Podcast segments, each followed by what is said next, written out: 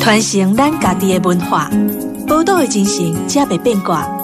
Amos 邀请你同齐创造咱的宝岛新故乡。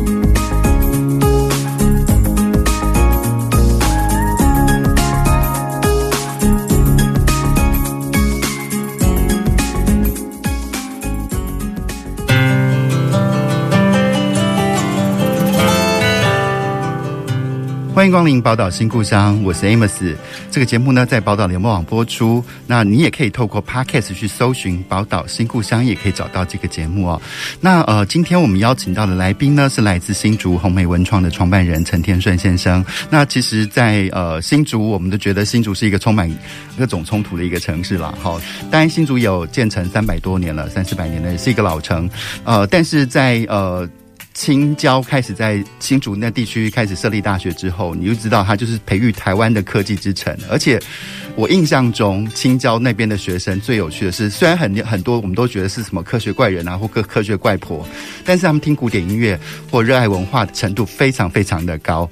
然后今天我们邀请的这个陈天顺这个创办人呢，他其实早期也是在科技业，然后曾在外商待了十五年，然后到了研华科技，后来被邀请进四零四科技去当合伙人，然后执行长，然后到后来呃去创办了红梅文创。我觉得这一路的过程也是非常非常有趣哦。其实科技跟人文这件事情到底是一个对立面，还是说他们是可以顺利的整合在一起的？我觉得这是是一个大在问啊。所以我们今天就邀请到我们的陈天顺陈创办人，您好，主持人好，各位听众大家好。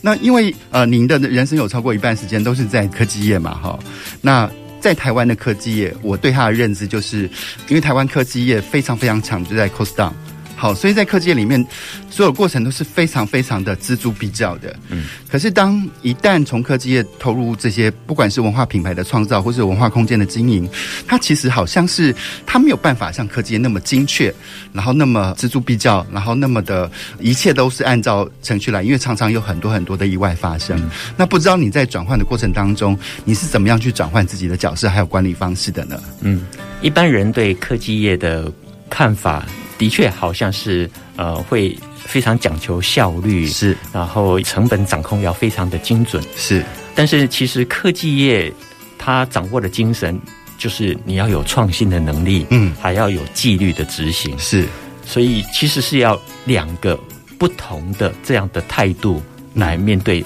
你才会有一个好的成果。是。那的确，在科技业将近有三十多年的这个经验之后。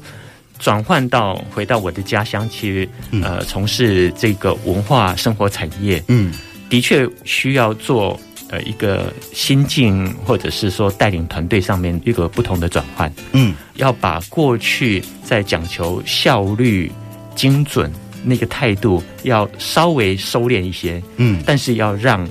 创新跟让它。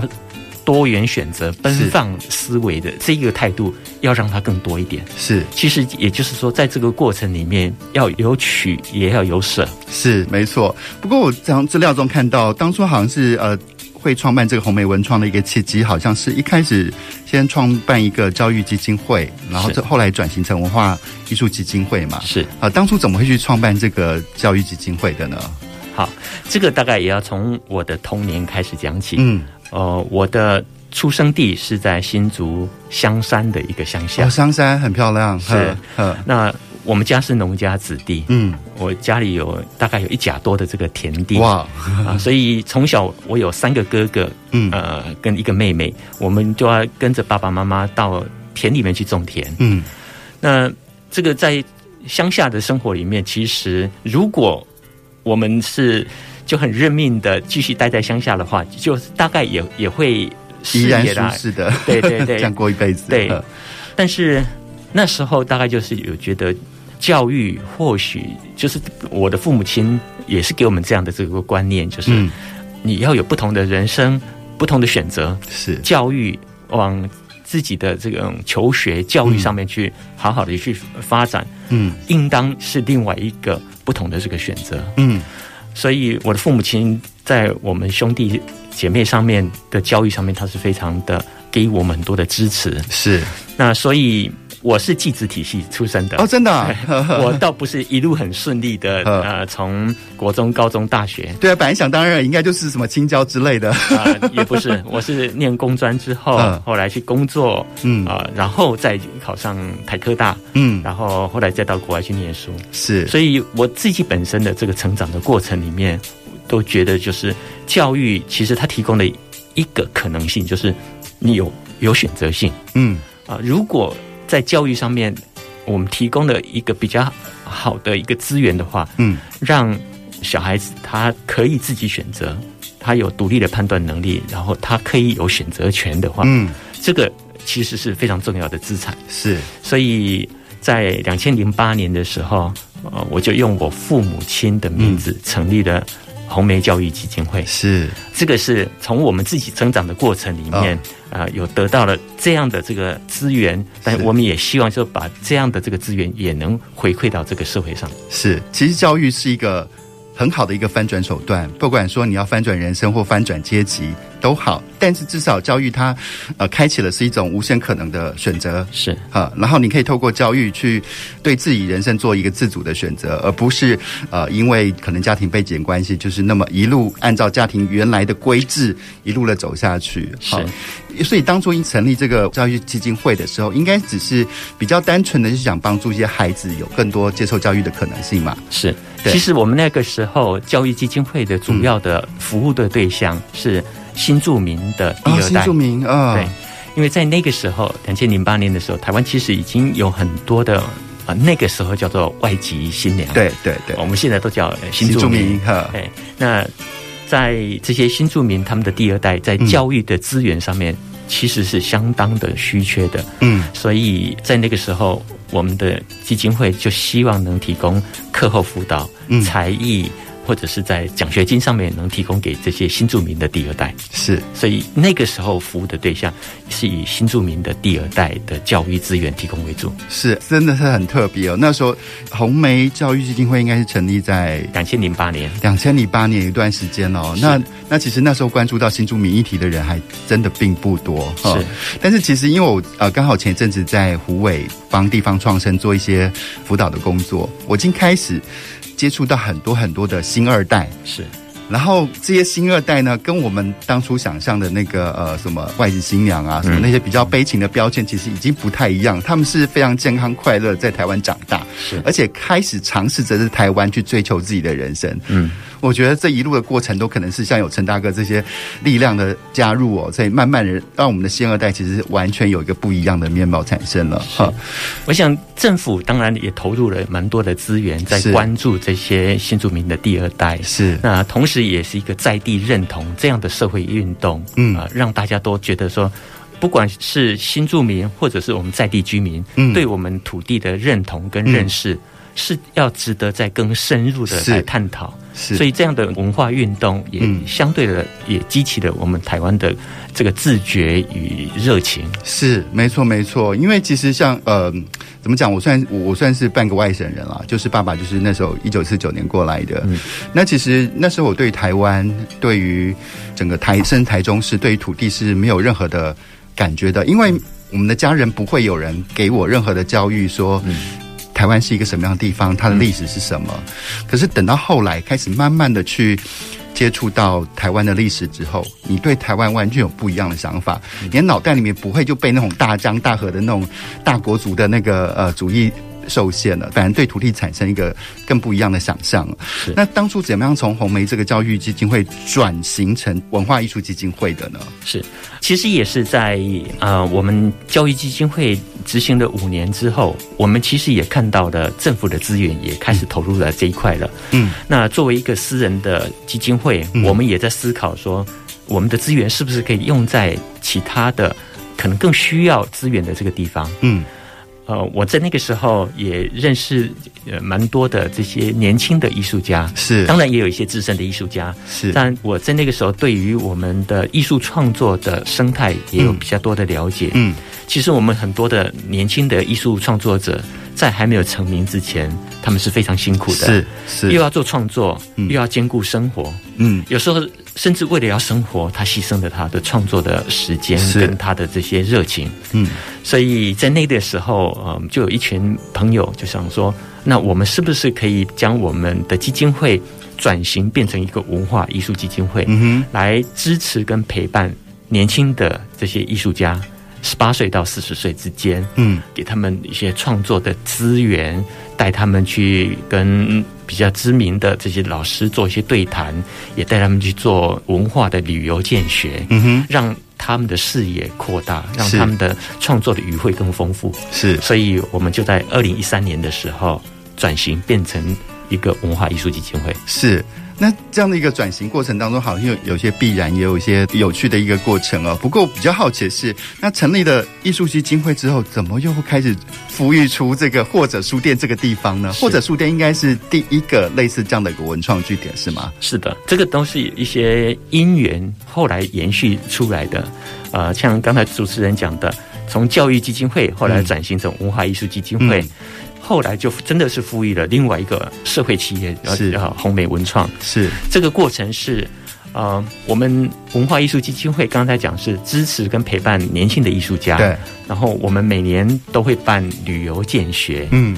在二零一五年夏天的时候，我带着我们支持的这些艺术家到日本去做旅游见学。嗯。我们去参观。在日本非常知名的一个大地艺术季，叫做月后妻有大地艺术季。在那个时候，对，我们带着这些艺术家去看到这个策展人北川富郎，嗯，他怎么样用艺术的力量去进入到偏乡，嗯，然后也唤起了在地居民的这种光荣感，嗯。那同时也把一些旅游经济，那把国外的这些艺术家也带到了这些偏乡来。嗯，我们发觉文化艺术的力量是这么令人着迷。是，所以在那个过程里面，我就想到说啊，我也可以回到我的家乡，用文化艺术的力量来带来不同的风景。是，所以后来就回到了新竹，嗯啊，大概在。二零一六年，我们就开始筹划这件事情。是我们心中当然有一个蓝图啦，就是希望在大新竹地区要建构一个分散式美术馆这样的这个概念。哦，那时候就有这样的概念了。是，嗯，对。但是我们第一个起手式就是先从一个最讲求文化平权的书店开始。是，所以书店啊、呃，或者书店是我们建构分散式美术馆的第一个据点，嗯，因为为什么讲文化平权呢？就是因为其实如果讲文化据点的话，它可能是一廊，它可能是书店，它可能是呃或者是一个表演空间。那其实书店是一个它最欢迎各种不同身份的人最容易进入的这样的一个空间。所以我想这也是创办人说的文化平权的意思。是的，你不需要消费门槛。嗯，可是其实就是我之之前在经营中央书局的时候啊，嗯、也有同样的。碰到一个小小的尴尬，就像那个创办人说的，我们真的很希望所有人都可以进来。嗯，好，那其实更早之前，就是在在从日据时代，中央书局的传统是说，哎，即便你进来不买书，也一样欢迎你这样子。是，好，可是呢，这句话说久了之后，开始对我们在营运上就造成一个很大的压力。我不知道你之后在经营书店的时候，你对于书店的绩效啊，或是对于书店的营收啊，你的想法是什么？嗯，好，的确。人多的时候会对营运造成负担，嗯，那也会消耗一些资源，对。那这个是呃，如果我们单单讲求绩效、生产力，嗯，它是的确是非常不利的，对。但是我们定位我们呃红梅文创，嗯，或者书店，嗯，跟我们或者系列，我们是一个社会企业，是。呃，我们就没有那么锱铢必较，一定要。在某一些地方获利，嗯，那有些地方我们可能它的公众性，嗯，可能更重要一些，嗯，所以在我们的或者系列里面，嗯，有一些是的确是要考虑它的营运绩效、获利的，用来支持啊，我们其他不是以获利为出发点的，譬如说是我们的书店，对，啊，我们的公益橱窗，嗯哼，甚至是我们后来经营的一个老戏院，嗯，我们都觉得。有一些文化的事业，它是提升著名的生活美学，是。它它的涵养，嗯，它真正能反映它的效益，不是五年十年，嗯，它可能是要很长一段时间的，是没错。但我们做这些事情，其实是可以获得一些认同，跟得到一些肯定，嗯，这个我们叫做 credit。我们的信用的累积，事实上是去靠这些我们做这些不赚钱的文化事业。嗯，那当然需要有一些，不管是做餐厅、做咖啡厅，他来获取一些真正的财务的的获得来支持。是，所以我们基本上都就会有一个是来累积我们的 credit，嗯，有一些是用来赚钱来养活。所以它需要有一些平衡，是没错。我觉得这个其实也是我在看文很多文创事业或是在地创生产业的时候，常常觉得两手策略是必须的。嗯，呃，有些东西是来支持文化，有些东西必须来支持你这个组织团体本身的永续经营。是，好，好，那我们稍微休息一下，稍后再回到我们的节目当中。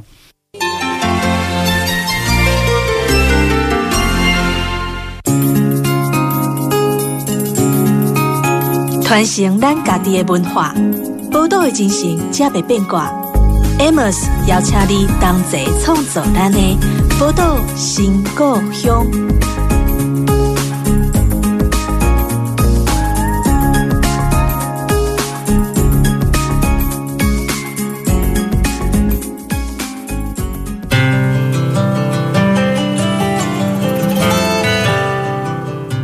欢迎回到《宝岛新故乡》的节目当中，我是 Amos。今天呢，我们邀请到的来宾呢，是来自于新竹红梅文创的创办人陈天顺，陈大哥哦。那其实，在我们刚刚也聊到，其实经营书店它真的不是一件容易的事情。好，那就像我在中央书局担任营运长的时候，我们也知道跟很多的独立书店比较起来，卖得不错了。好，然后但是呢。他卖的越多，我并没有赚，相对赚的赚的更多。他永远是没有办法让我们维持在一个平衡的状态之下，所以我也想说，那或者书店是不是也有同样的问题呢？然后再来，呃，我有注意到，或者书店好像二楼还是有一个素食餐厅，是对。那这是你用来平衡书店经营盈亏的一种方法吗？呃，说是也是，嗯、但是其实是他们是是两个独立的。利润中心，嗯，所以从整个集团的角度来看，嗯、的确，集团里面会有需要可以获利来赚钱的，嗯，但是我还是要让书店本身他自己还是要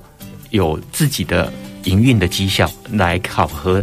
也来让他检视他自己能提供的这个价值，是，所以对，的确在我们或者书店。在二楼是有一个舒适餐厅，嗯，那他的思考上面来讲，是从整个客户的体验，嗯。的角度来想的，嗯，就是当我们的消费者进到一个书店来的时候，他除了要满足他在知识上面的需求，嗯，他在文化上面的涵养之外，他可能他也需要一个氛围，一个环境，过一个健康、健康的一个生活，嗯，所以。我们是从客户的他的消费体验的角度来想这件事情，嗯哼，嗯哼，所以他我们就设计了，包含在我们的书店的这个空间设计上面，让他可以有很多自己可以独立阅读的空间，一个人、两个人、五个人，甚至五十个人共读的空间，我们都会设计。嗯，那到二楼的这个呃舒食餐厅，他可以喝一杯咖啡，他可以吃一顿健康的饮食，嗯，那他就可以过一个。一个下午或者是一整天快乐、幸福的这个日子，对，而且他可以把楼下刚买的书就带到楼上去看了。是的，嗯、所以我们在想这件事情是从消费者体验的角度来想。嗯哼，那当然我们在想说，刚才 Amos 提到的，嗯，经营上面的一些困境，嗯，卖书它真的是不能赚赚钱的，嗯，那不能赚钱，但是你有同仁他的。经济的需求，对，他有成长的这这样的这样的这个渴望，对对对。你不赚钱的话，这些同仁的经济需求跟成长的渴望，你要你要怎么去实现它？怎么样去满足他们？是、嗯、啊，当然，在我们的这整个或者的这个定位里面，嗯，除了我们卖书的收入之外，嗯、呃，我们的同仁也很可爱，嗯，就是或者书店它。不是等着在书店里面经营，让等着客人进来。是。我们的同仁，他也磨练出另外一种能力，嗯，就是对外去做提案。是，他不管是对社区或者是对公部门，嗯，他把在书店里面累积的这些企划跟这些提案能力，嗯，能带到企业或者是带到公部门去，我们主动去提案，嗯，我们去看看公部门有哪些乡镇的图书馆。嗯，或者是一些社区的阅览室，嗯，他们需要重新整理他们的阅读空间，嗯，或者我们可以帮他们选书，嗯，帮他们安排阅读的，或者是根据比如说作者见面会，是，所以我们书店的同仁，他就不是只是在书店里面等着客人上门来买书，嗯，他会主动出击的，对，我们就可以带着我们。对社会的观察，嗯啊，还有我们自己可能觉得怎么样子塑造一个好的阅读环境，嗯啊，不管是公部门的图书馆或者是一个社区的阅览室，那带出去把这样的整个阅读的环境提升的，嗯，这也符合我们当初设立书店的这个目的。那同时也可以带来。额外的收入是这些策展企划的专案，是它有一部分就可以挹注到我们书店的经营，是没错。不过陈大哥讲的那么容易哦，其实我也知道是非常非常难一个过程。而且你要知道，因为其实，在中央书局的时候，我们也接触到呃其他城市的一些图书采购的邀请，是。但是那个成本合计下来之后，我们就知道哇。好难做，就是除非有我们母企业，它那个有自己出版社的一些相关的图书出版品之外，其他就一个书店的角色来说，好像很难去做到这些事情。不过我刚也注意到说，哎，因为除了这些图书采购之外，他还把活动企划、策展这些概念放进去，让它可以加值。是我相信这个对于对于很多县市政府来说，等于说。或者书店就提供了一个很好的一个文化活动，一个 total solution 的这样的一个服务，是，所以他们就很呃比较容易的去接受到这一完整的一套。那在办活动的过程当中，比较可能有一些利润的产生。对，如果只是考虑图书采购的话，我们拿的这个对 这个进货 进货的成本，一定没有像那些出版社他们直接去标，直接去采购那样的这个利润的空间。对，甚至是不赚钱的哦。对。但是这个时候就要把服务，嗯，服务的内容涵挂在这里面，嗯，那当然也要碰到相对来讲是有理念的企业愿意支持，嗯。啊，或者是说有一些政府单位他们能看到这当中的价值，嗯，而不是只是用价格来衡量你这一次的图书采购，嗯，我们希望的就是说，它不只是一个以物。来换金钱的这样的这交易的过程，对，对，而是一个价值的提供。嗯、是，那这个东西其实政府也要扮演另外一个角色，他要能肯定这样的价值。是，其实我觉得呃，在台湾对于像像图书采购这件事情啊，或是各式各样文化活动这件事情，其实。很多地方都有需求的，像很多建设公司是，好像在台中就有建设公司去强调说，他们二十四小时就打造那种六星级的服务，二十四小时之内你想要吃到那个主厨的餐点的话，都可以这样子。然后青鸟书店蔡瑞山，他就是在自己脸书上写写一段说，哦，万一要是要是有有有建设公司这家建设公司愿意来跟我，我们来跟他谈怎么样去进行一个图书合作的话，不知道有多好哦。刚好那个那家建设公司就是我朋友的公司，然后去把我们去。凑合在一起，我觉得其实我真的很期待有一天，不管是科技产品也好，或者是建设公司的产品也好，他们强调强调的是我们社区、我们盖的大楼、我们盖的产品有一个全台湾最美的图书馆。嗯，其实呃，在台中已经慢慢出现有这样的个案出现了。是，对，我们也希望说这样的服务可以提供到更多更广。嗯。我们新竹也有呃产生这样的社区，甚至是企业。是新竹有科学园区，是那科学园区的从业人员对于知识的获得，嗯，还有在文化生活上面，他们其实是也是有渴望的。是那也是有一些呃科高科技的这个领导人，嗯啊创办人，他们也是很为自己的同仁的身心的这个需求思考的。的确，我们也有得到这样的邀请。嗯，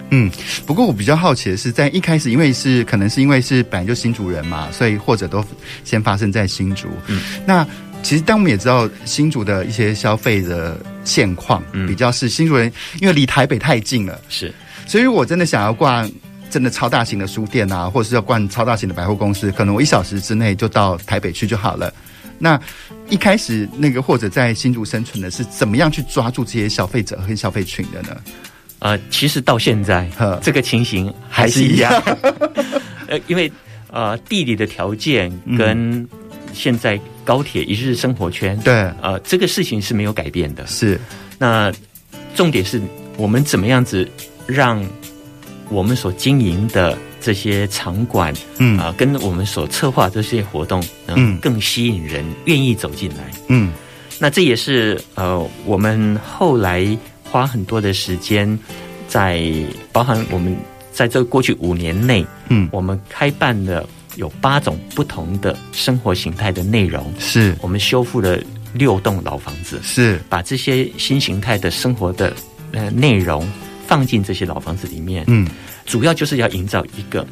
呃生活的氛围，在某一些特定的街区里面，嗯，所以他一走进到这个街区里面，他不是只是去逛书店这么单纯的概念。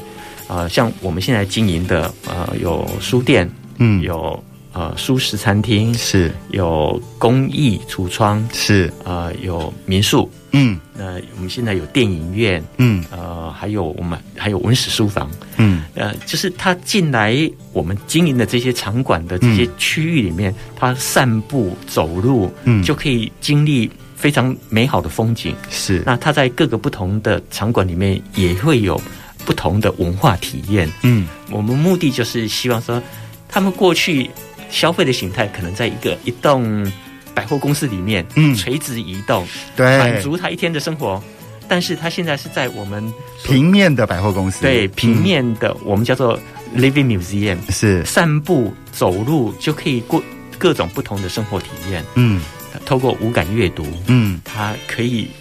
针对它的这个美学涵养做提升，嗯，它也有对这个城市在地的风土有更多的这个认识跟了解，嗯，所以我们就希望透过这样的这个体验的方式，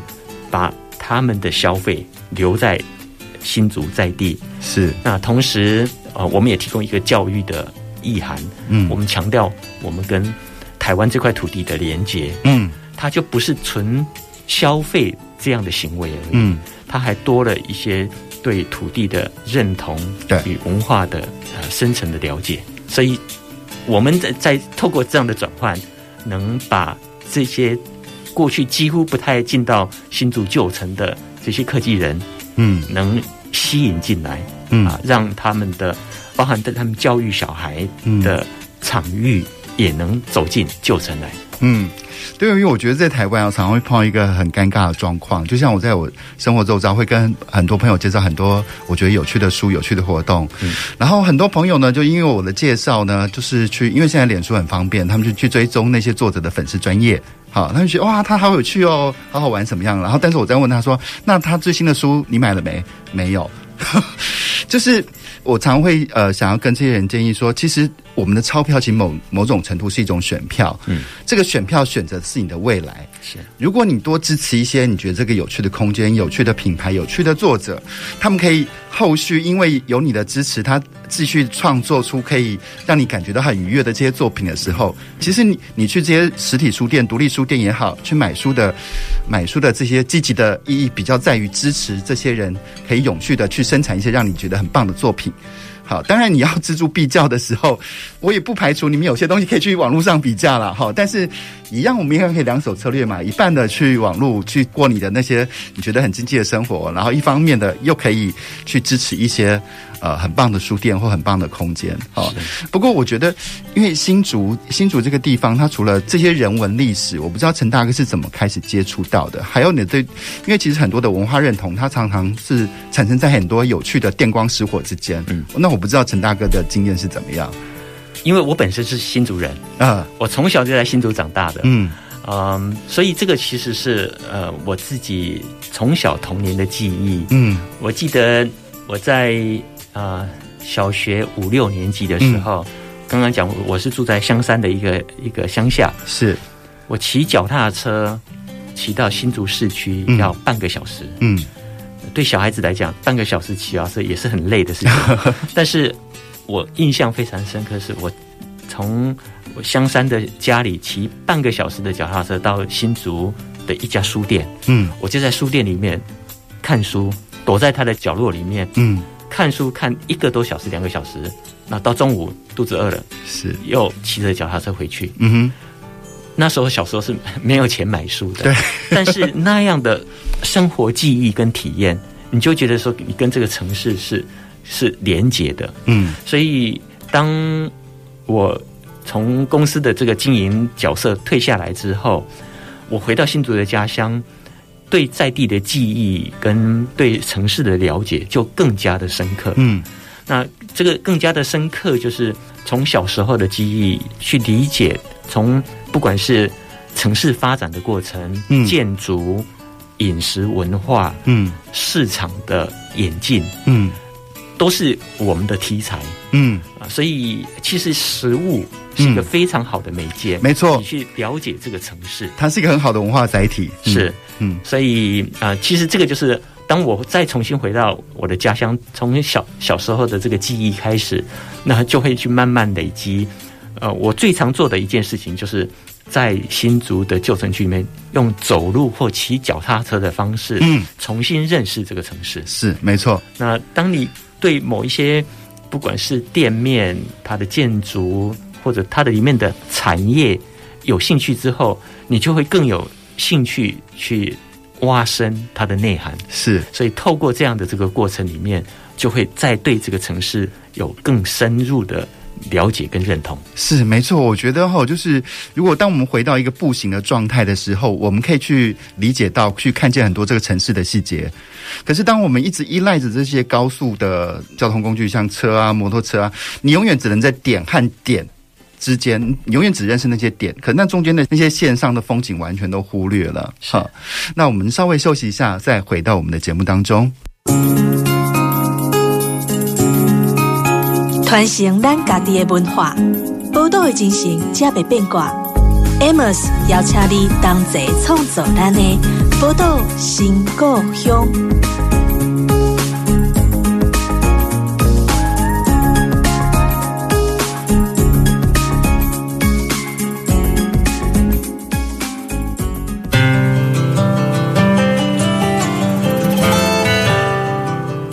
欢迎回到《宝岛新故乡》的节目当中，我是 Amos。今天在节目中邀请到的呢，是来自于新竹红梅文创的创办人陈天顺陈大哥哦。那其实我们刚才听到那个陈大哥怎么样从小时候的生活经验当中去开始去感受到所谓的文化认同这些，还有土地认同这些事情哦。那其实。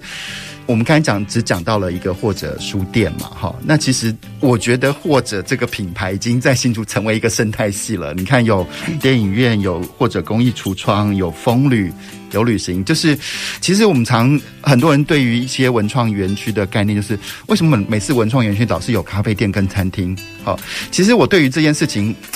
我觉得它就是一种无可避免的。必然啊，因为只有你在饮食的时候，你可以稍微留久一点。但如果你更厉害，有一家旅馆的话，你就可以他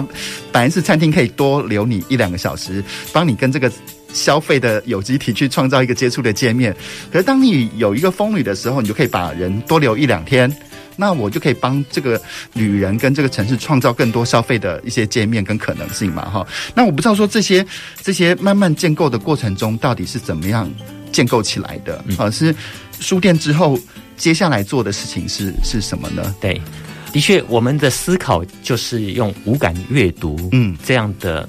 地图来想发展，说我们的营运的内容会想要把哪些东西含进来，嗯，那呃，在五感里面。手作触感其实是非常重要的，是。呃一个元素。嗯，而且台湾有非常多跟生活有相关的这些传统的工艺，是。呃，但是因为跟现在的生活已经有一段距离的这个脱节了，是。我们希望透过我们提倡一些台湾美好的工艺，嗯，跟现代生活的连接，嗯，让呃我们现代的生活。能再跟这些工艺再度产生关系，没错没错。所以当我们在书店跟素食餐厅之后，我们就想到说，我们应当要把这个工艺再重新召唤到生活里面来。嗯，所以我们就开始对台湾的工艺做更多的深入的了解。嗯，这个美材包含的是像啊、呃、新竹很有名的玻璃工艺，玻璃工艺，嗯、对，然后其实啊、呃、还有呃木工、嗯，金工。陶瓷，嗯，甚至像一些纤维纺织啊，是。纺织，嗯，这个都是我们想要把这些呃跟生活都有相关、很贴近的工艺。对对对，所以我们就创立的这个或者工艺橱窗，嗯，对，那这个的主要的目的就是希望把呃我们的生活上的美感，透过使用这些工艺的器皿，再重新活在我们的生活里面来。嗯哼。啊，这这个就是在后来我们想到的，就是在这个公益的这个部分。啊。那后来我们也的确觉得，像 Amos 刚才讲的，我们把很多女人吸引过来，嗯、对，但是他如果只能停留两个小时，嗯，他可能对这个城市的了解还不够深刻，嗯，就好像这个小王子跟狐狸一样，嗯，你要去驯养。是驯养的过程是没错，你要对它产生关心、产生兴趣之后，嗯、你才会产生这个驯养的关系。嗯，那我们那时候就在想说，你如果来到新竹，你对这个城市的观察跟体验能更多一点时间的话，嗯，你有可能就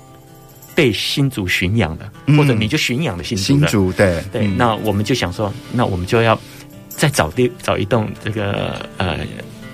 老房子，嗯，我们把它整修成一栋民宿，嗯，而这栋民宿也希望它是一个是合法安全的民宿，是，所以我们大概花了两年的时间，再把这个呃一栋四十几年的老房子整修之后，让它变成合法安全的民宿，是，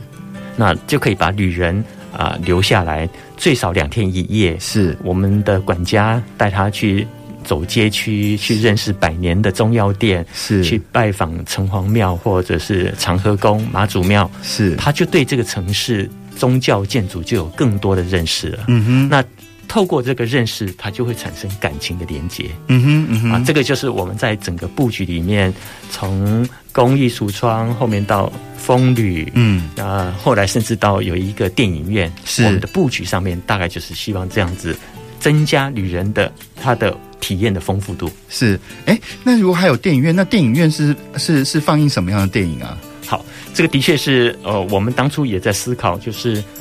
我们如果因为这个电影院其实是非常有意思的一个电影院，嗯、它是建于昭和八年哦，昭和八年一九三三年的一个历史建筑，嗯，它的前身在日据时代的时候，它其实是一个。欧式的剧院，嗯，哦，它本身就电影院，它本身就是一个电影院。嗯，那在后来战后的时候，它叫做国民大戏院。嗯，它后来有一段时间变成了一个影像博物馆，它是一个静态的展展示的一个空间。它还是有放一些很老很老的片子，嗯，但是来看的人就是少了。嗯，那我们在。大概一年半以前，嗯、我们有介绍这个新竹市政府就是 OT，嗯，我们有十五年的这个经营权，是，我们就开始在思思考说我们要放什么内容进来。是。我们后来决定的这个放映电影是以纪录片，嗯，跟艺术电影以及独立制片的一些呃影展获奖的一些一些呃影片为主，嗯，所以我们现在是。一天里面都有三到四场正常在营运的哇，这个电影院啊，那真的是很棒的一件事情。你知道，要是以前呐、啊，就是我们年纪比较小的时候，台湾其实有很多的二轮电影院，它其实某个程度去供应给我们很多各式不同类型的文艺电影。因为你知道，首轮的总是那些卖座的片子嘛。可是当这些老电影院慢慢消失的时候，我们要找一些比较有趣的片子的那个机会就变得好少好少。嗯。那所以我们其实我们还是讲究我们是首轮电影，哦，但是只是它是一个非常小众，嗯，我们都要去特别去跟片商，嗯，去谈这个电影，该不会还要自己引进吧？透过有，有时候是我们跟片商一起来讨论，呵呵啊，当然有一些独立制片的这个电影，嗯、像非常热门的，就吴胜老师，他还年轻，他还年轻，呃，这个纪录片，嗯。都是在也是在我们这个电影院里面放映，是是。那之前他们在岛屿写作，嗯，这一系列这个这个纪录片，嗯、朱天文、朱天心，我记得，对，他们这样的这个纪录片，都是我们电影院选片的主要的这个方向。对，因为其实我觉得，呃，像那个呃。在选片上啊，我觉得其实有些片子其实会搭配的很有趣，像那个什么，像日曜日日日散步者是好，跟另外一个台湾导演的呃音之声。好，其实你知道他们在讲是同一个时段历史，嗯、可是他们讲述同一段历史当中的不同群体的人，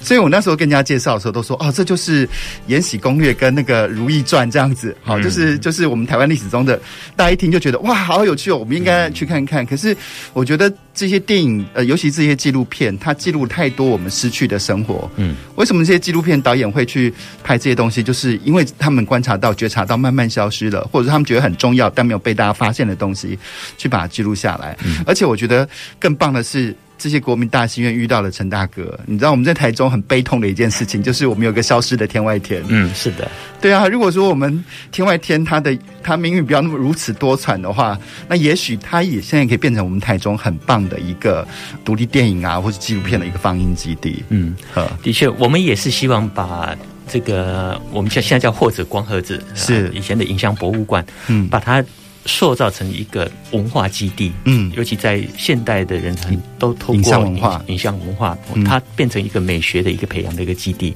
嗯，甚至在将来我们还是有一些剧场，嗯，因为他的舞台跟这个观众众生也够哈，对，他其实是还蛮蛮有互动性的。哦，如果是昭和那个年代，他可能本来就是演舞台剧或歌舞团的那个舞剧剧院哈，对，所以我们也希望将来有一些。就是表演的呃这种剧团，嗯，呃，他能在现场跟观众互动，嗯，这样的这个表演形式是，那我们也希望带进到这个剧场里面来。是，我觉得一听起来就是让人家很兴奋的事情。还好新竹跟台中也不远啊。是，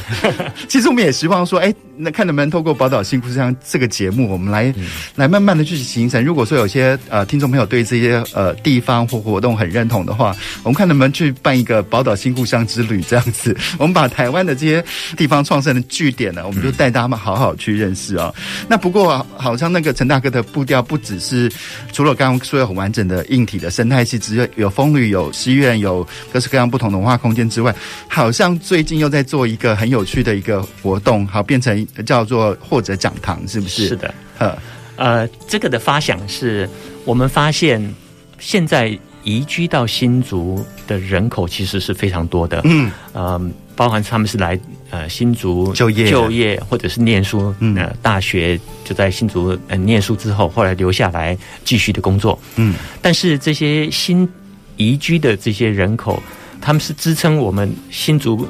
呃年轻人口非常重要的一个支柱，但是相对来讲，他们对呃我们新竹的呃这些历史文化。啊，他们并不是很有系统的去去了解，是，所以我们就想要在就是刚才讲那个或者光盒子里面，它是一个一百九十个座位的一个戏院，哈，那我就每个月我们都举办一堂的讲座，嗯，我们透过六个面向，嗯，包含饮食、市场、信仰、采买，嗯，创作。还有街区，嗯，这几个主题，嗯，然后由我来主持，嗯，然后我邀请几位地方的专家，或者是他们在市场打滚的人，一起来做对谈，嗯，然后而且有现场可以做体验，嗯，甚至在讲堂结束之后，他们会带出去去街区去做小导览，是，所以让有系统的让移居到新竹的人。他们建构他们的新竹的在地知识，是，那同时也在这个过程里面，他们可以带着小朋友一起来认识，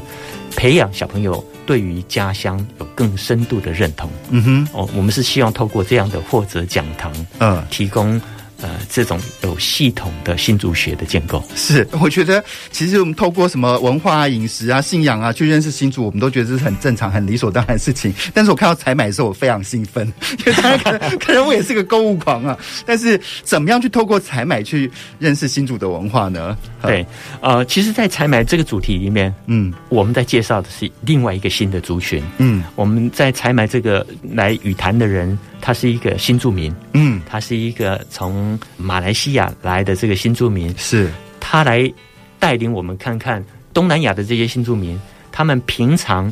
去哪些地方采买，嗯，他们采买的是以饮食食物食材为主，嗯，他们会到现场来煮他们的家乡菜，哇，呵呵，所以我们要重新认识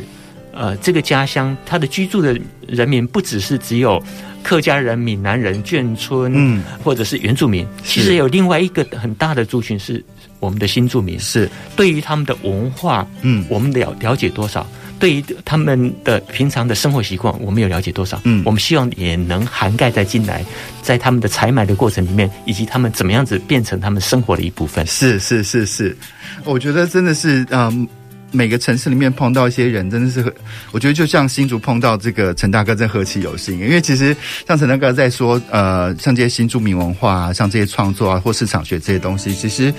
台中也不乏有人做，但是就是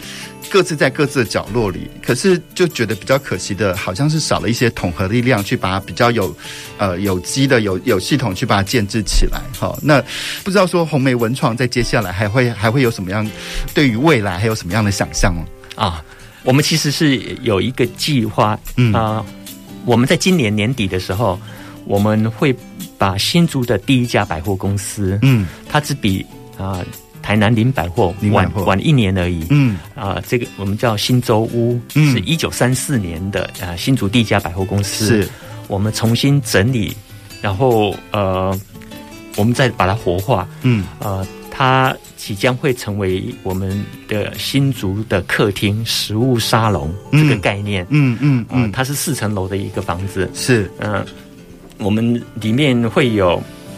呃料理教室，嗯，让科技人在这个地方可以认识新朋友，是。呃交友，嗯，然后我们会有办很多的透过食物来做。呃，来做呃社交，嗯，那里面也会有一个风土餐厅，是。啊，我们也讲求很多的在地的食材，我们自己会出料理的罐头，是。啊，我们是一种新形态的食物是。的呈现，是。啊，我们在这栋就是用跟之前有讲到，食物是一个呃很好的文化载体，非常重要的文化载体，而且是透过食物来对地方。文化的认同，对，所以这一栋以前是以新竹第一家百货公司，我们会让它用食物沙龙的这个概念，嗯、我们叫食物料理美术馆，是来来重新。活在现代人的这个生活里面，哇，听起来就令人还好兴奋哦！就是你可能用读书来爱台湾，你可能用旅行来爱台湾，但是我觉得用吃来爱台湾是最容易的一件事情。是的，好，好，那我们今天就是非常非常谢谢那个红梅文创的陈大哥来到节目当中跟我们聊聊。所以，如果你想要到新竹去的话，真的是可以把或者的各个据点，哈，就是或者的一天之旅或两天之旅，自己可以去建构起来。好，那我们今天就非常谢谢陈大哥，谢谢，谢谢 Amos。本节目由文化部影视及流行音乐产业局补助直播。